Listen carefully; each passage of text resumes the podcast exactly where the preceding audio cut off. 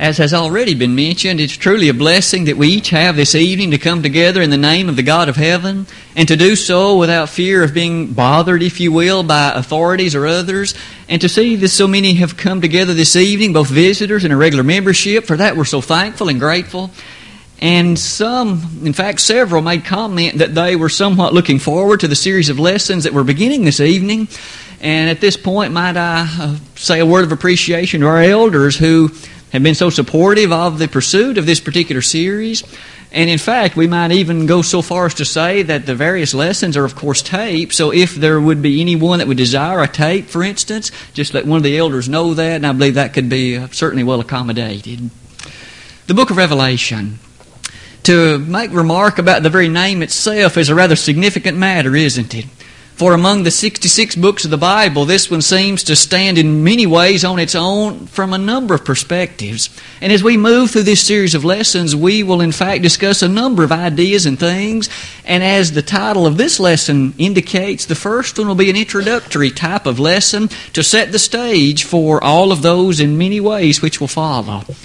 With that being said, I would encourage you to ponder with me some of the following remarks we are well aware of the powerful thought of the importance of Bible study. In fact, this very segment and portion of our worship is devoted to that idea. Long ago, the psalmist exclaimed in Psalm 119, verse 89, Forever, O Lord, thy word is settled in heaven. To say that the word of God is settled in heaven is certainly to include the Old Testament, the New Testament as well, but that also means the book of Revelation.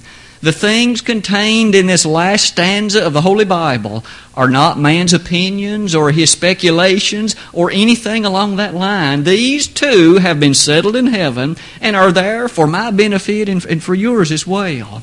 Four verses later, in verse 93 of that same chapter, we so easily recognize the powerful fact about again, Thy will never forget Thy word. For, thy, for with thy precepts thou hast quickened me. The book of Revelation is also God's precepts.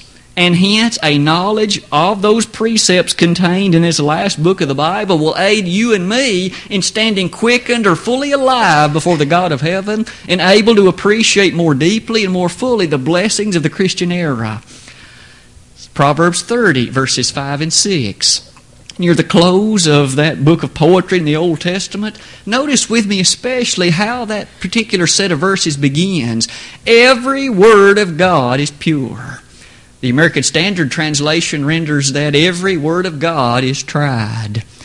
To say every word of God is referenced also includes the book of Revelation. This book, you see, and we each understand that fact, is a powerful and real and significant portion of the Word of God. It thus shouldn't be ignored. It shouldn't be overlooked. It shouldn't be neglected. It's just as significant as the 65 books before it. And since it is in the New Testament, one might argue it has an added significance compared to some that might be present there in the Old Testament era. Our study of the book of Revelation is such that these thoughts alone provide sufficient reasoning to pursue the study. But wouldn't it not be an appropriate time to note that this book, perhaps far more than others before it, has been overlooked, it has been neglected, and sadly it's been misinterpreted and abused. Would it not be fair to say that certainly more than the 26 New Testament books before it, and certainly more than many of the 39 Old Testament books before it, this book is the centerpiece for misinterpretation in the mind of so many, and it has been so for centuries.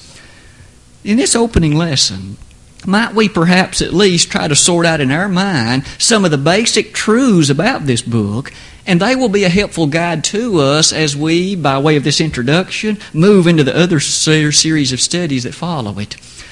With that being noted, consider with me how the book of Revelation fits into the New Testament itself. How the book of Revelation fits. You might begin with me by noting that this book is a primary book of victory. We must never forget that fact. Revelation is a book of triumph, a book of victory. The good guys win in the book of Revelation. Now, that alone should provide ample opportunity and reason for you and me to delve deeply into the book and to study it intently. Good triumphs. It's a book of victory. That thought alone will, in fact, often be referred to by us as we time and again will see God's panoramic victory, the triumph of Christianity, as it is so plainly set before us in the book of Revelation. To say that it is a book of victory, let me ask you to perhaps embed in your mind with me at this point a key idea about the book. Quite often, as we study the various books in the Bible, it is a useful idea to discern what is the key thought or the key word. That is a word that the author of that book, by the Holy Spirit's inspiration, used on many occasions. For quite often, that key word will be a critical clue to the main idea of the whole book. And so it is with the book of Revelation.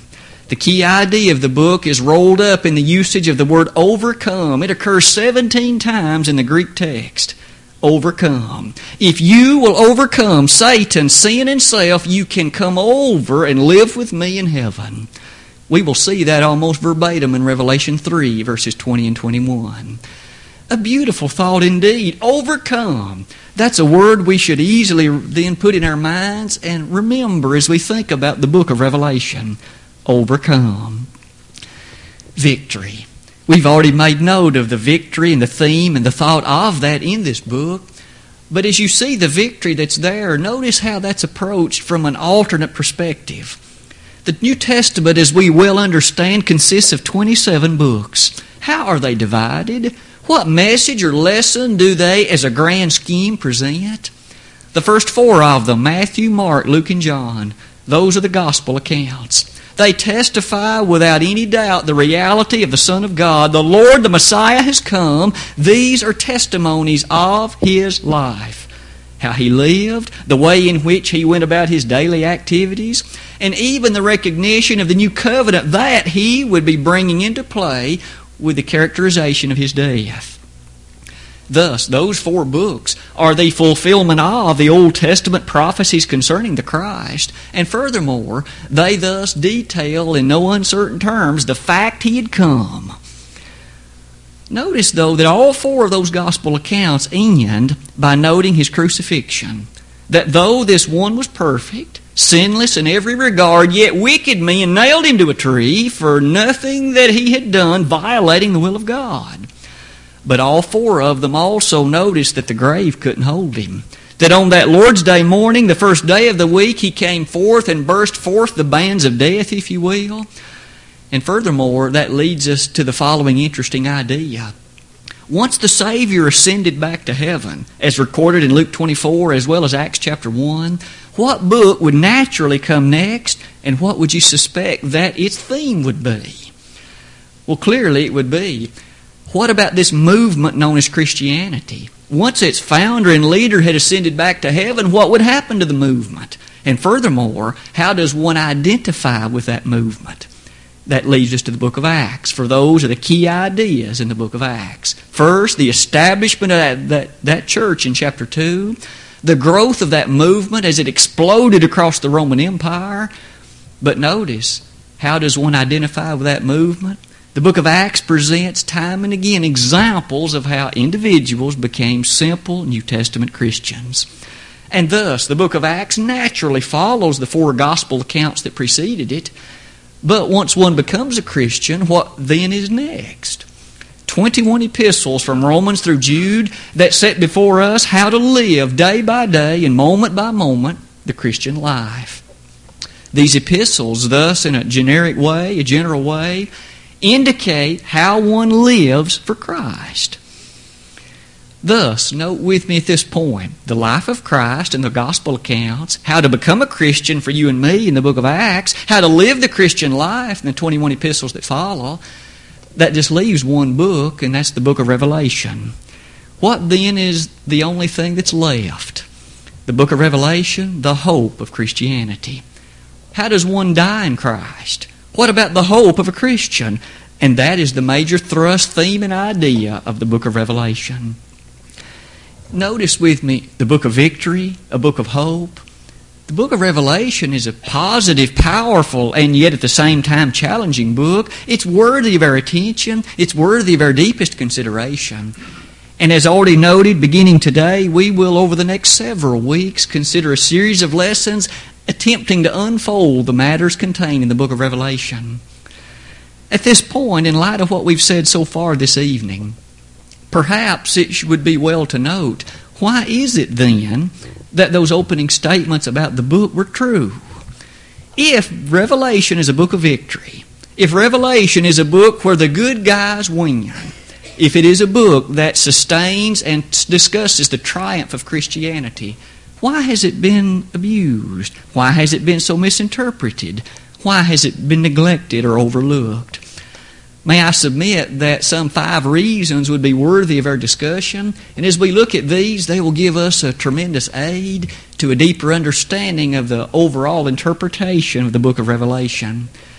Notice with me, if you would, the first reason that we might list. Without question, it seems to me, one of the first thoughts that would be worthy of our mention as to why the book has met the difficulties in interpretation that it has has to do with the type of literature that it is. Let's explain that a bit more fully. What do we mean by the type of literature that it is? You and I are familiar with reading various kinds of literature, perhaps a newspaper, perhaps a magazine or some other kind of article, maybe a history book, for example we are rather accustomed to reading narrative orders that are chronological. When you and I come to the Holy Word of God, however, as we noted in a lesson a couple of months ago, it has various kinds of literature within it. The book of Psalms and Proverbs, for example, those are poetry books. They aren't narratives in chronological order. Or when we come to a book, for instance, like Galatians or Ephesians, that's not a narrative in chronological order, it's an epistle. And thus, we will come to realize that there are various kinds of literature contained in the Word of God. But when we come to the book of Revelation, it is not a narrative in chronological order. In fact, the Word itself tells us that. Let's see how that's true. The very first verse in the book of Revelation begins as follows The revelation of Jesus Christ, which God gave unto him to show unto his servants things which must shortly come to pass. And he sent and signified it by his angel unto his servant John. I just read that from the King James Version. If one, however, looked at the Greek text and how that appeared, the very first word in the book of Revelation is the word apocalypsis. You and I would say apocalyptic. The opening stanza, the opening word testifies to the fact this is apocalyptic literature. But we might each ask, well, what does that mean? That's a rather long and fancy term. It means, as I've indicated on that screen, apocalyptic literature presents truth, or should we say the principles of truth, but it does so utilizing symbols and signs. It is not a narrative in chronological order. And when you and I thus appreciate this apocalyptic nature to that book, our minds maybe rushes to other books in the Bible that follow an apocalyptic kind of revelation. There are a few books in the Bible that have sections that are apocalyptic. Think with me about the Old Testament book of Ezekiel. Almost all of Ezekiel is apocalyptic. Or what about the last six chapters of the book of Daniel in the Old Testament? That is apocalyptic as well. Do you recall the visions that God allowed Daniel to see? The he goat and the other matters, the ram, for example? All of that was an apocalyptic section of the Old Testament. Or what about the New Testament section? Matthew chapter 24, in many respects, is apocalyptic. The point that we're seeking to make is that the signs and the various symbols that we see in this book are not, in general, to be taken in a literal fashion. That's not what they were intended to present. Rather, truth is presented in a generic or general fashion using symbols that have meaning behind them. In fact, did you notice as we read verse number 1 that the latter part of that verse again reads, And he sent and signified it by his angel unto his servant John. That word signified notice that that word itself means to indicate or to lay beside of such that to reveal. No matter which way one sees it, then, from that opening verse, the usage of the word apocalypse, and that fancy word just means the unveiling, or the revealing, or the disclosing. Might we thus, in a summary way, say that the God of heaven, through Jesus Christ, disclosed or unveiled the final chapter of God's written revelation in this book? And he chose to do so in the usage of symbols and signs, and we shall encounter many of them through the book. I've listed just a few to whet our appetite at that point. In Revelation chapter 6, verses 3 and following, we will read about a pale horse, and the one riding the horse is death. Now, what literal sense does that make? Death riding a pale horse. However, there will be deep meaning behind that once we arrive at a study of chapter 6. Or what about the fact in chapter 13 when we read about this dramatic scene in which two beasts rise from the sea? One beast is called the first, the second beast is indeed called the second, but they each have various activities that they accomplish. Did that then mean that John literally saw two beasts rise from the sea? Well, of course not, not in a literal way, but those beasts represent real matters with which those of the first century had to deal. And their meaning will be very appropriate for you and me as well once we arrive at a discussion of them a bit later in our series. Or yet in chapter 20, when we read about there in verses 2 and following, about how that John was able to witness and see a pit that had no bottom. In other words, a bottomless pit. Again, not something literal, but a figurative expression with a world of truth behind it and we'll need to discuss that again as the proper time approaches. That's just a short listing of three various symbols that we will encounter. There are many others, but let us remember as we use and approach the symbols to appreciate the fact that there's meaning behind those symbols, and that's the important thing for us to ascertain as nearly as we possibly can. Thus, the first reason we might list for the book of Revelation causing difficulty throughout the centuries, a failure to recognize the kind of literature that it is. It's apocalyptic in nature. But in the second place, another reason that's fair to mention as well would be this one. The book of Revelation's relation to the Old Testament. Let's, in fact, discuss that a bit more fully for just a moment. We are well aware that the New Testament often quotes or references the Old Testament. For instance, the book of Matthew is well known to quote many, many times verbatim various texts out of the Old Testament. However, we should not forget that Revelation does the same. By some count, there's over 500 references and allusions in the book of Revelation to the Old Testament. But what makes that a bit more difficult for us is that some of those Old Testament books that are referenced are not the most familiar to you and me. A moment ago, when we mentioned that the apocalyptic books of the Old Testament were Ezekiel, Zechariah, Daniel, those are the books that Revelation seems to refer to most often. And hence, to gain a deeper appreciation of Revelation, we would do well to be thoroughly conversant with those prophetical books of the Old Testament. Books like Ezekiel, books like Zechariah, books like the other minor prophets, and also books like Daniel. Thus, as we move through our series, on many occasions we will return and revisit some of the Old Testament texts from those books and see how they shed light on the various usages in the book of Revelation. Some examples that again would be worthy of our discussion. Perhaps in Revelation 4.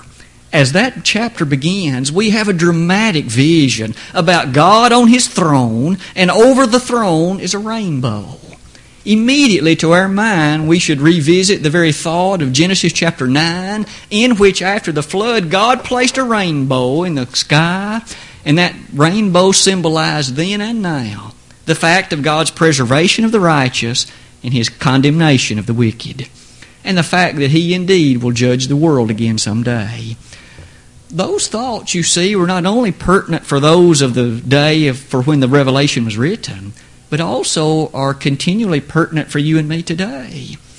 But yet, consider another example. In Revelation 7, we will encounter in that chapter a listing of 12 tribes of Israel. Now, isn't that interesting? In the Old Testament, we remember the 12 sons of Jacob and how that they became 12 tribes of Israel. And that may on offhand seem rather direct, but when we look at the listing in Revelation 7, it's not the same listing as it was back in the Old Testament, nor is it the same one in Ezekiel 40 to 48. What will be the significance of the fact that the lists are not the same? The Old Testament will help us understand that fact. Yet a third example. In Revelation chapter 11, we will encounter a discussion in which there are two olive trees. John, what you see, write in a book. John saw two olive trees. What's the meaning of that? Zechariah also saw two olive trees in Zechariah chapter 4. What was the meaning then? Maybe that will aid us deeply to understand what John was to interpret when we arrive at later in Revelation chapter 11. It's an interesting thing to behold the power and beauty of those Old Testament references and their significance as they appear in the book of Revelation. But yet, consider a third reason why the book of Revelation meets with more difficulty than perhaps it should. It has to do not only with the nature of the Old Testament references, but also the nature of the background of the book itself.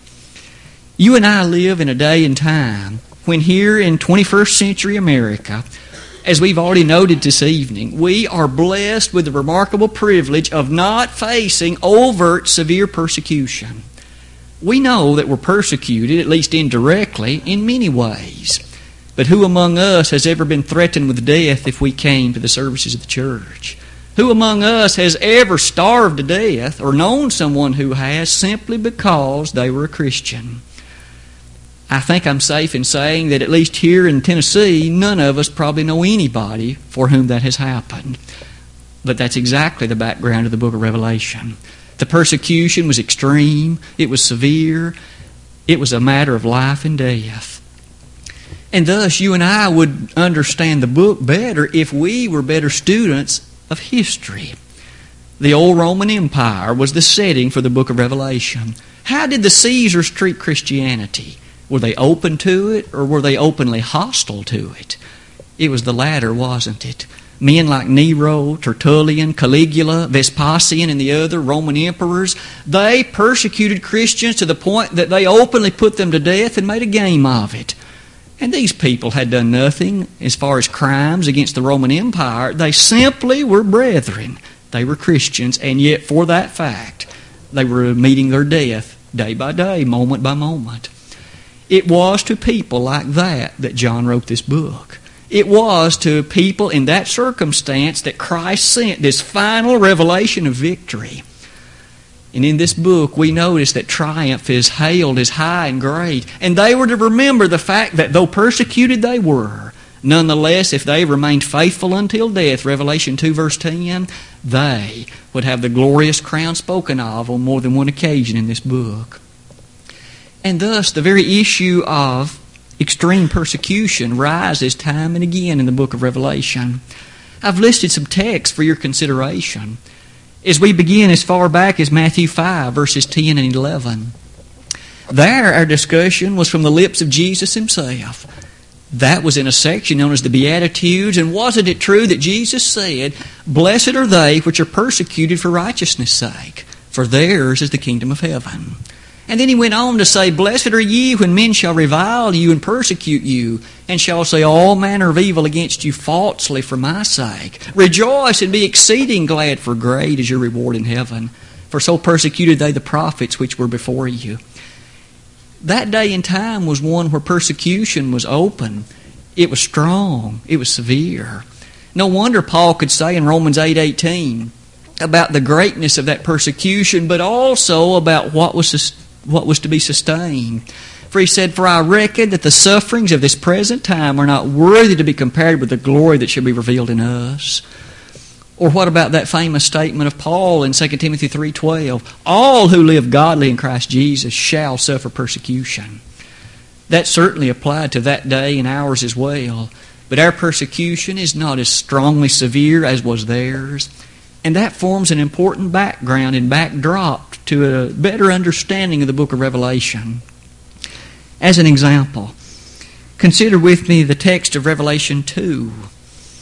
when you and I come to that, and that one we will arrive at very soon, the seven churches of Asia are listed.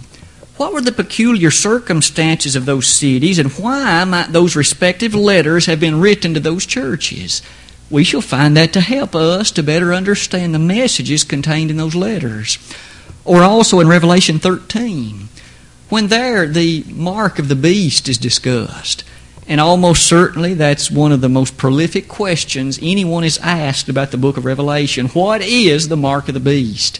When we arrive at chapter 13 in context, we will use the history of that time to help us better understand the meaning of the mark of the beast.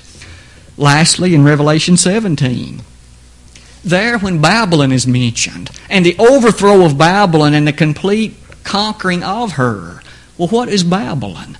The old Babylonian Empire had long since been crushed, so who is the Babylon to which John is referring? We will note the history to help us again better understand who or what empire, in fact, Babylon was. As we thus see the background of persecution, it would not be at all inappropriate even now to make mention of one text in Revelation 6. For some, this is one of the key passages in the entire book of Revelation. I would ask that you would read with me verse number 9 of Revelation 6, and listen to the message of persecution as it is there presented. And when he had opened the fifth seal, I saw under the altar the souls of them that were slain for the word of God and for the testimony which they held. Why were these people slain? Why were they killed? For the word of God. There was no other reason and being put to death in that way, notice that in the next verse, these very ones cried out, How long, O Lord? How long, O Lord, holy and true, dost thou not judge and avenge our blood on them that dwell on the earth? That text will be so significant because it will be revisited in chapter 20. Those same souls that are under the altar here will be standing on thrones reigning in chapter 20. And thus they will have come from full circle. From being defeated and cast down, they will be reigning with Christ. Another note of triumph, another note of victory. But yet another reason. We have noted several already. Consider with me a fourth one as to why the book has met its difficulty in terms of interpretation. It's a very sad thing, but you may have heard comments, as I have, from those who would make statements to the following fact Revelation is too complicated and it cannot be understood. Have you ever heard someone either make a direct statement like that or at least make one near to it? That in their mind the book was beyond the scope of human comprehension. It was beyond the capability of man to appreciate and understand it. It's not a shocking thing to say that if we approach the book with that idea, it's almost guaranteed we'll never understand it. If we approach it thinking we can't, convinced that we can't, then almost certainly we never will. But however sad that may well be noted, that those comments have been made, they're simply not true. For after all, the book of Revelation, as we noted earlier, is a part of the Word of God. And God would not give us a book to the creatures He's created that we cannot understand and then hold us responsible for its contents on the day of judgment. That would be unfair to say the least. That would be blasphemous against God Himself. He has given us a book that we can appreciate its message, we can understand and comprehend what it presents. And as we do so, that's not to say it won't require diligence and effort on our part, but it can be understood. Over and again, the Bible testifies to the fact that it's understandable. The prophet Habakkuk in the Old Testament was straightforwardly told by the God of heaven write the vision, make it plain, so that those who read it may run.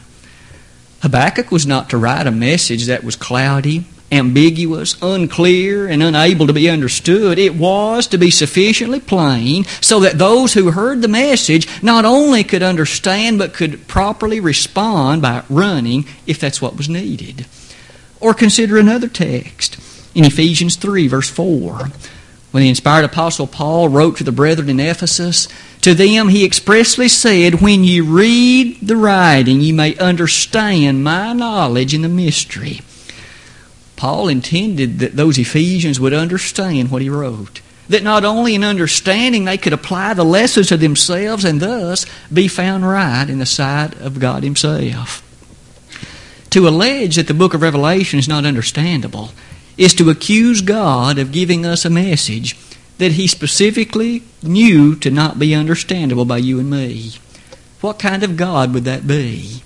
What kind of being, deity, would that be to provide you and me a message contained in His holy will and yet know that it's beyond the scope of me and you to understand it?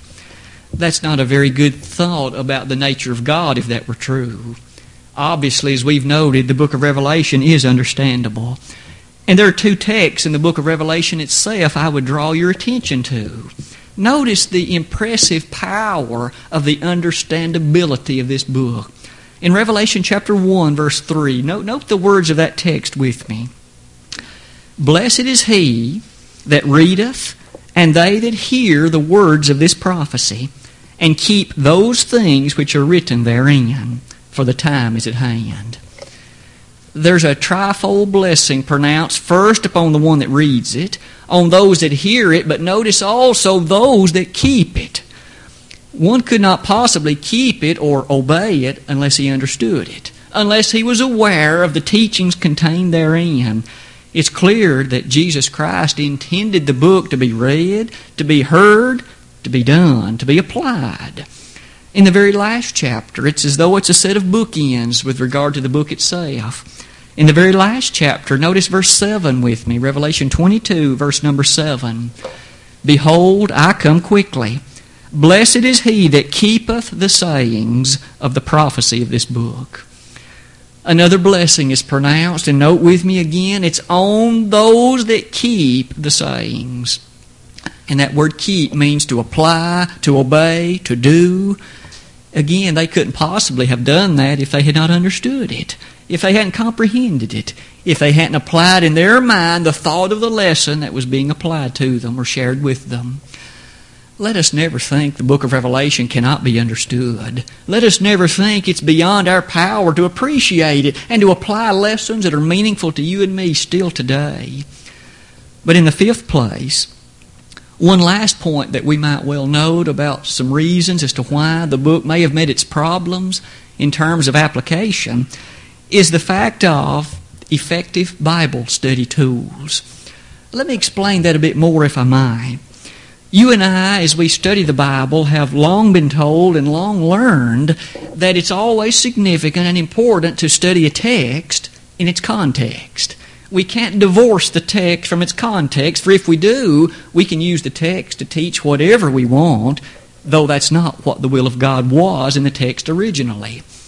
When we come to Revelation, the same principles that we have used so effectively in the 65 books before it, we should continue to use in this book.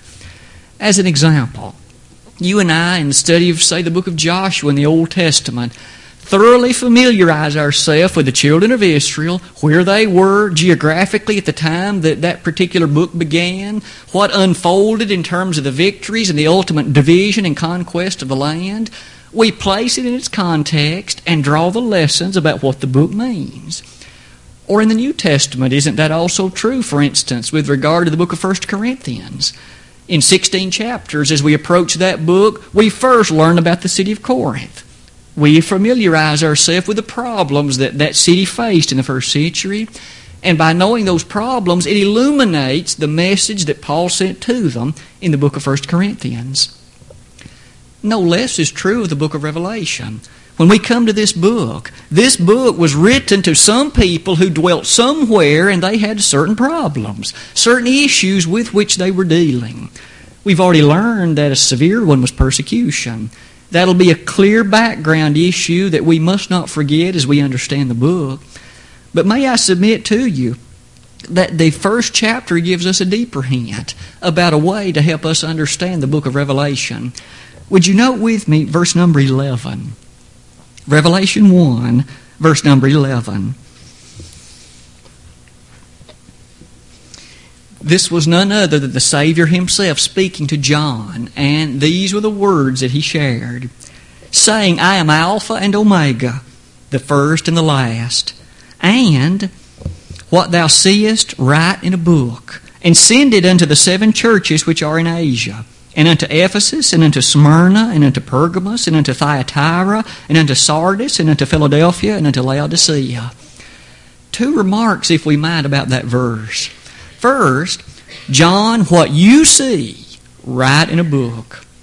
It's as though John was sitting in an ancient amphitheater, what you and I might call a movie theater, and God pulls the curtain, and on the stage before John is a set of visions, panoramic visions, and John is supposed to write down what he sees.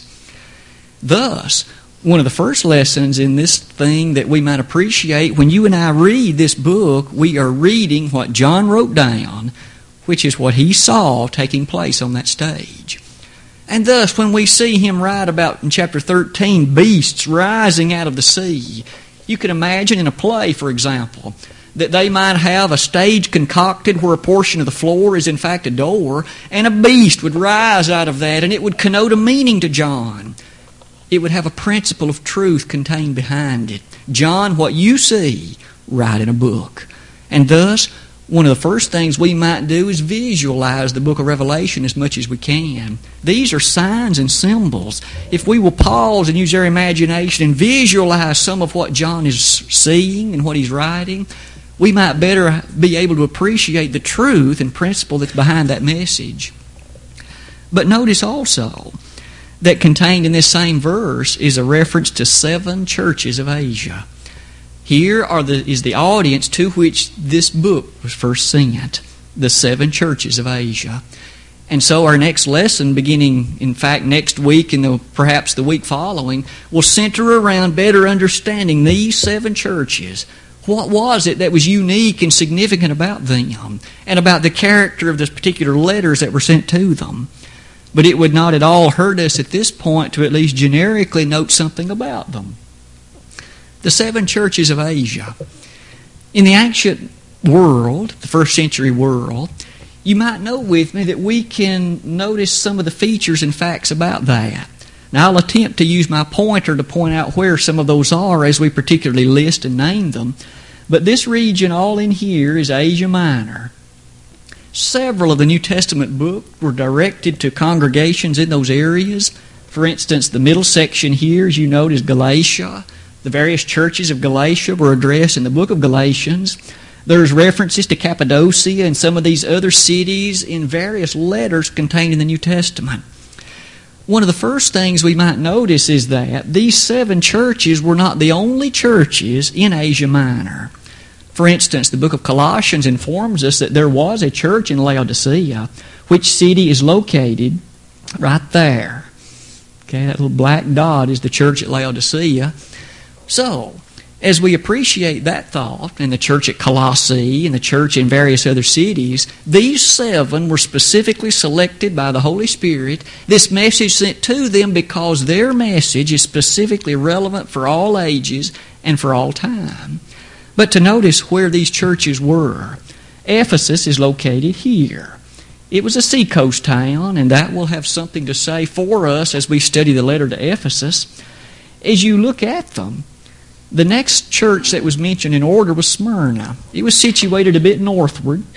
Here is Smyrna, and that black dot there is, in fact, where, where the church in, in Smyrna was. Somewhat northward from there, you notice that we arrive at the third one, which is Pergamos, and then Thyatira, and then Sardis, and then Philadelphia, and finally Laodicea if you notice the shape of that, it looks a bit like a distorted horseshoe as you slide from Ephesus up over the top there at Pergamos back down to the one at Laodicea, like a bent over or distorted horseshoe. And notice that we will look at them a bit in order as we proceed to study them. But there's perhaps another figure that I can blow that up and make them look a little bit easier to see. I understand the writing there is a bit small. Here's an expansion. And maybe you can see a bit better the general layout of how these congregations existed with respect to one another. Again, there's Ephesus on the coast, then Smyrna and Pergamos, Thyatira, Sardis, Philadelphia, and Laodicea. One by one, as we look at them, they were a bit unique. The problems of one were not the main problems, perhaps, of another. There were some generalities and some things in common, but there were some things that were also unique. And thus, the second idea on this fifth point is we should not only take John's place and try to achieve his perspective, but also achieve the perspective of these congregations, those in them who first heard these messages, and try to better understand what it is that was being said to them. With that point being made, we have come to the conclusion of our lesson this evening on this introduction to the book of Revelation. In it, we have noted a number of things. Maybe it'd be fair to say it is the grand finale of the Bible. The curtain will close on the inspired written revelation of the God of heaven. There will be no more.